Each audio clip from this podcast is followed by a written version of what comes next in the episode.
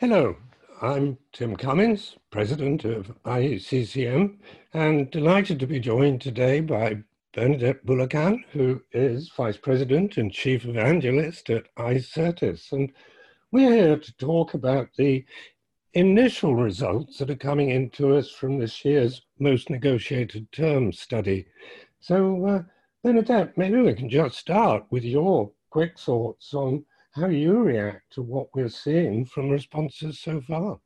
Yeah, thanks, Tim. Um, you know, I guess my very initial response when I looked at uh, some of these early results was, you know, no surprise. Um, you know, we see kind of a reflection of the results, the, the same terms in the 2018 report reflected in the 2020 report. And, um, you know, part of me says old habits are uh, are hard to to change.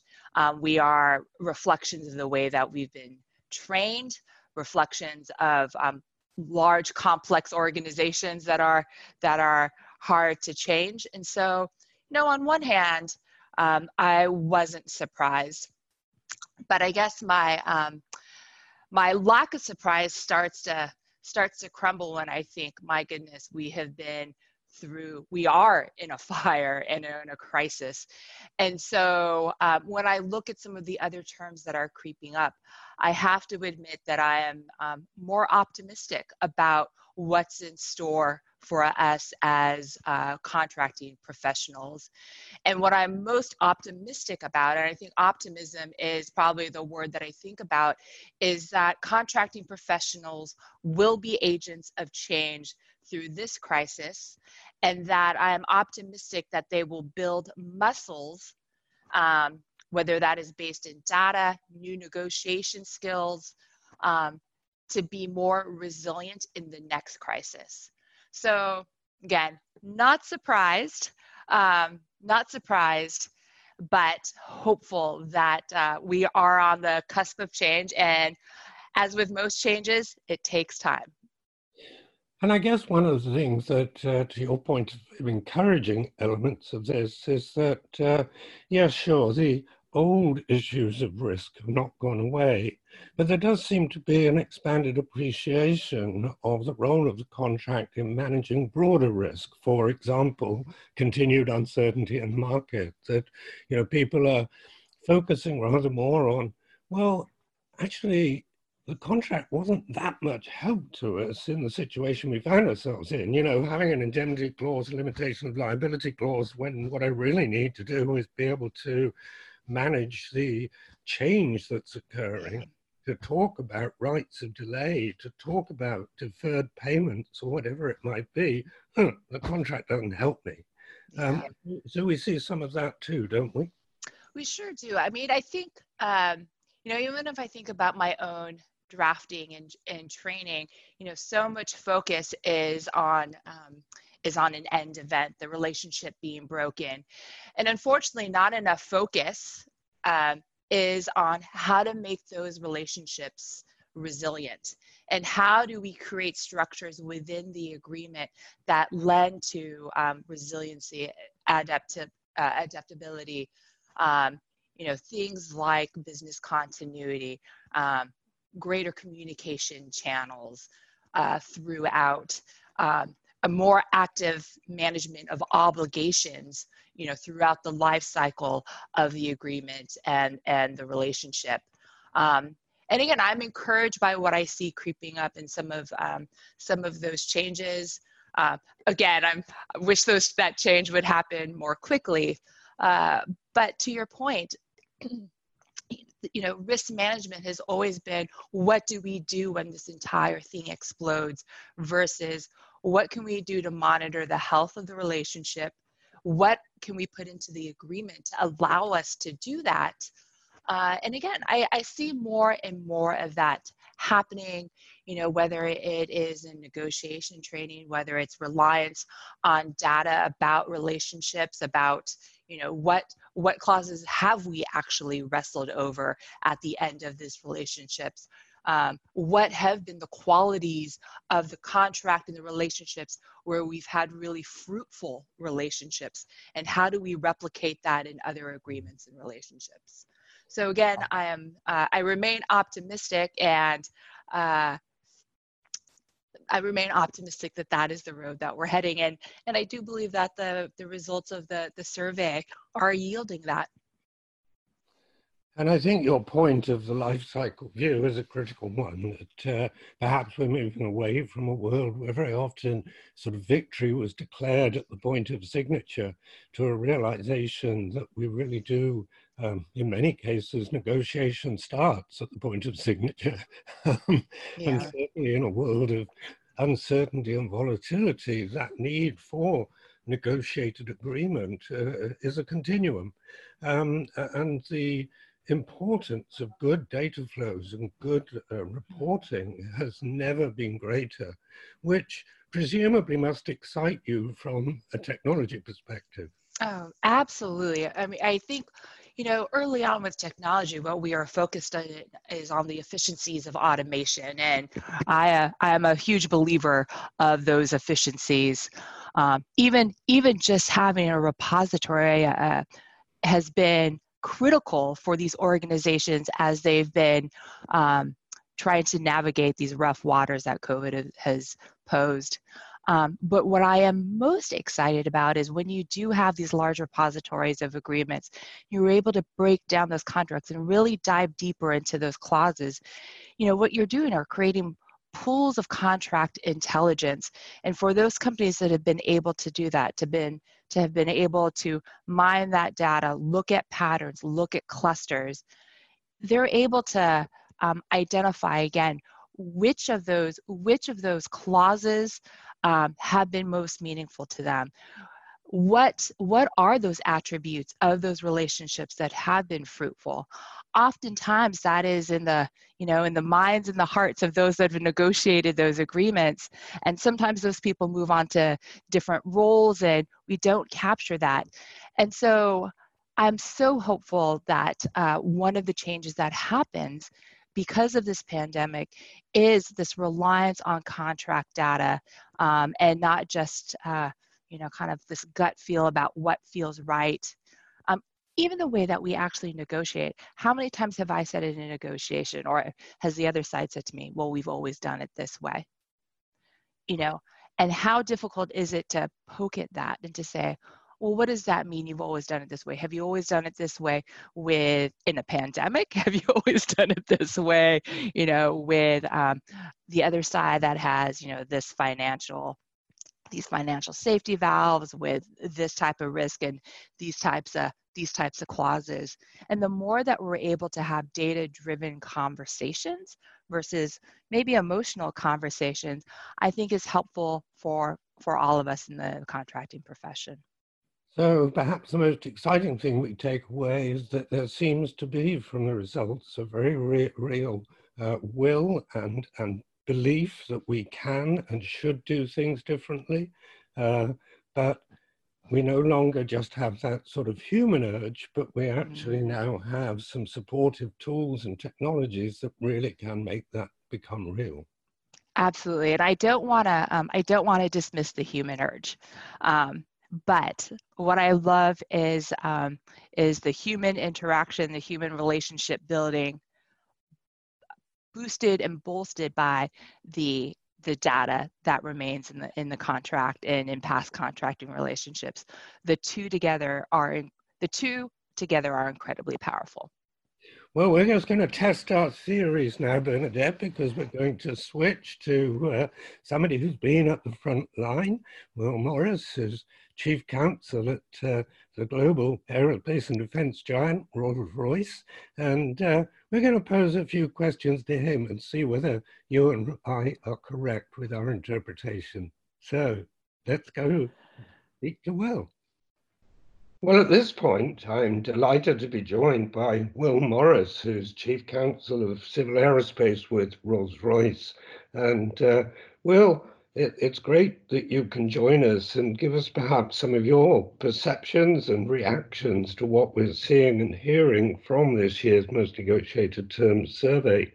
I, I think, uh, as we've observed, the overall top 10 has shown uh, fairly limited change from past years, but there is a shift in some of in, in, some of the focus of the negotiations in terms of the balance of terms that people are looking at. Uh, would you say that change that we've identified does that align with what you're observing and what you would expect in the wake of COVID nineteen? Yeah, hi Tim, and uh, uh, good good to talk to you this morning. Um, yeah, absolutely. I think the the survey, and I always look at it actually because it either validates what we're experiencing or if it's different, then then it's interesting in any event. But I think it, it very much does accord with what we're seeing, which is that you know this crisis. I, I think it's fair to say, and, and lots of commentators will have said will be saying it sort of changes quite a lot of things about uh, contracting and commercial practice.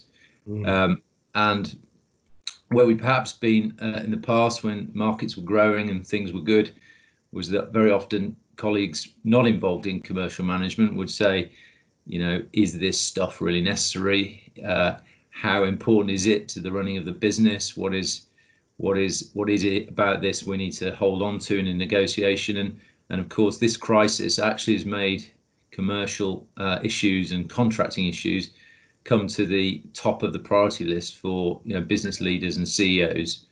Um, so the results, certainly in terms of the COVID Im- impact, where you're seeing particular points being the focus for negotiation, is uh, is obviously what we're seeing in uh, in aviation in Rolls Royce. Mm. Well, clearly, uh, one of the industries at the forefront in terms of really feeling the consequence in such a big way. Um, it, it is interesting this contrast between uh, many of the stories we hear from members around the positivity of uh, customer suppliers working together in a very positive context, yet uh, that isn't actually, generally speaking, what the survey is suggesting. Far more people experiencing uh, an increase in the level of discord and disagreement um, obviously, Rolls Royce, particularly in the headlines, because of the way that you pivoted so much activity and converted production lines to completely new purposes, which I'm sure required cooperation and collaboration with suppliers. So, uh, how do you, are you surprised by the proportion who are expressing that that discord? Uh, yeah, a little. I think um, I think that to me is a symptom, uh, a, a, little bit of the phases we're in. Actually, I think, and we're all going through this thing together in terms of its timing. I think a few months back it was, it was about crisis management, and whenever actually I've been in the industry that, uh, and other industries would be similar. When you're dealing with a big uh, issue or event, actually it does create the conditions for collaboration and and sharing and. Mm-hmm. Um, and that we've seen that uh, in abundance actually with our suppliers and working with customers certainly early on in early on in the early phases of the crisis. I think now we're moving into probably a phase uh, more uh, about you know how do we how do we continue to run the business in these conditions? And also in reaction to really understanding the impact uh, of of this issue on our on our business. Um, and I think that's where you're now seeing probably relations get more tense, um, more under strain, where uh, people are starting to work, work out, you know, where does the cost and loss of this event sit? How mm. can we, you know, protect ourselves? Um, you know, certainly the aviation industry, it's it's it's been some sense of duality. Really, we've had a a really serious and painful experience where people have lost a lot of jobs and, and, are losing jobs. Whilst at the same time, it's been a really fascinating, interesting time in terms of what we're seeing commercially and contractually. Um, and all of those issues mean that you know the, the focus on what the contract says, who's going to bear the issue, bear the consequences of the issue, uh, come to the fore. So that's where I think the disagreement uh, comes from. And I also think there is there is obviously some examples we could point to in the past, you know, 2008, where you had a frankly a similar industry issue. Um, and similar there, you had a period under which people were dealing with that issue, and then unfortunately disagreements arose. Um, dare I say it, more and more lawyers got involved, uh, and and things became more litigious. So I think that's probably the the phase we're starting to move into. Although I I do, I am quite optimistic that there's going to be a third phase, and that third phase will be, you know, how a company is going to win in this new new environment. How are they? How, who is going to be the winners and losers? How, what is it going to take by way of working differently to um, to emerge from it in a, in a good position? So I think we're going to move into that phase too. Which, of course, the survey again reflects that sense of optimism that this could indeed be the point of which we do begin to develop more collaborative forms of relationship, perhaps a, a spirit of we're in this together and we need to work together to emerge. Yeah. So, do you broadly share that optimism for the future? But more importantly, I suppose, what do you think we would need to do to actually achieve it? Because, you know, we've talked for many years about the fact we prefer to collaborate, but we've never seemed to actually translate our preference into a reality. Yes, I think that that's fair. I mean, Tim, you, you, you and I have talked before about about this this need for collaboration and alignment for businesses to be successful in commercial management.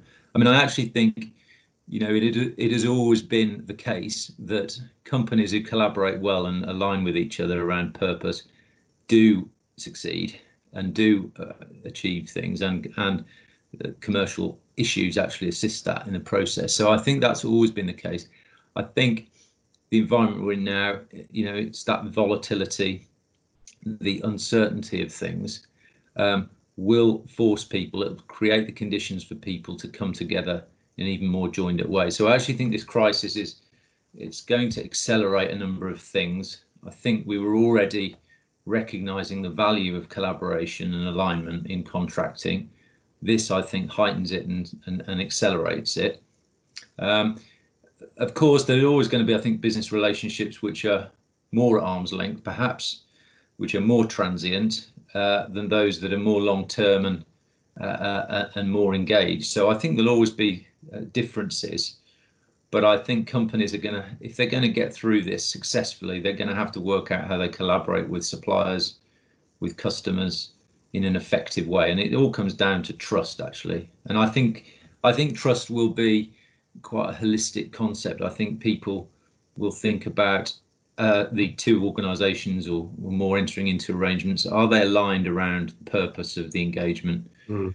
Um, do they have alignment organisationally? Do they do the management team understand? Do they have joint objectives around things? Uh, is the culture of the organisation similar? These these issues are going. They're always relevant, but I think they're going to come more to the fore because I think um, you know that alignment of interest uh, is going to be critical. And of course, all big topics at the upcoming Vibe Summit, where we'll be looking at relational contracts, and we'll be looking, of course, at the uh, challenges that come about through increased virtual negotiation and, and the many other topics that are new and, as you said, uh, interesting as well as challenging for any commercial expert. So it's, it is an exciting time for us all, but a time of very, very real change and need for learning. So on a final point, one of the things that uh, I know Rolls-Royce has been wrestling with for some time is the whole topic of automation and digitization of the commercial and contracting activity with, uh, you know, understanding the complexities that that represents. Yet, of course, for those uh, caught out during the pandemic, very often they began to appreciate the weakness of current data flows, the difficulty of gathering information quickly, um, so how do you feel about that digitization topic? Are you in the camp which which feels that actually COVID has created a, a new level of urgency, which of course is a, another of our Vibe Summit topics? yeah, absolutely. Yeah, no, I, I am completely. And uh, again, I, a bit like the collaborative contracting, I, I think uh, automation digitization is going to continue to be a critical issue and it's going to be uh, vital that organisations engage in, in it and work out how to best use it. Um, and there's a number of reasons for that around COVID. I think, not least, you know, um, we're not in we're not in offices together face to face. We're not meeting in the way that we were. Um, I think that's encouraging people to think about different ways of of working, negotiating, contracting. I think people are wanting to understand the environment they're in as quickly as possible. So the importance of data uh, and using systems to see patterns and get insights as they can contract things, I think is critical. And then I think there is going to be, and maybe you know this is going to be focused too for, for some of the summit thinking. We're going to be facing, you know, some degree of economic downturn, um, and that is going to force people to think about efficiency even more, and to, and and how we achieve uh, more with less. And, and I think the challenge for commercial professionals is how do we how do we enable businesses to do things quickly, more effectively, mm. uh, and concentrate on the things that really matter. Um, so I think digitalization will will take a lot of the things that were were you know uh, low complexity and that were that were things that people engaged in without that much value. I think that will that will be a route to how we deal with those things. Um, so um, no, I think it'll be an exciting uh, conversation on that topic, and I think it's going to be interesting to see how people engage in it. Yes, well, certainly, again, two of the big themes during the summit are around those issues of uh, speed and also the issue that you've raised a couple of times of economics and perhaps a, a greater need for both the you know, for the broader commercial community to have much more uh, economic understanding and, and the ability, I guess, to undertake greater economic assessment, particularly across life cycles of things like the long, complex programs that Rolls-Royce is involved in. Well, thank you so much for spending this time with us and sharing your views, and uh, absolutely look forward to spending even more time with you in September um, we'll. A pleasure. Enjoyed it. Yeah. Look, look forward to seeing you. Thank you.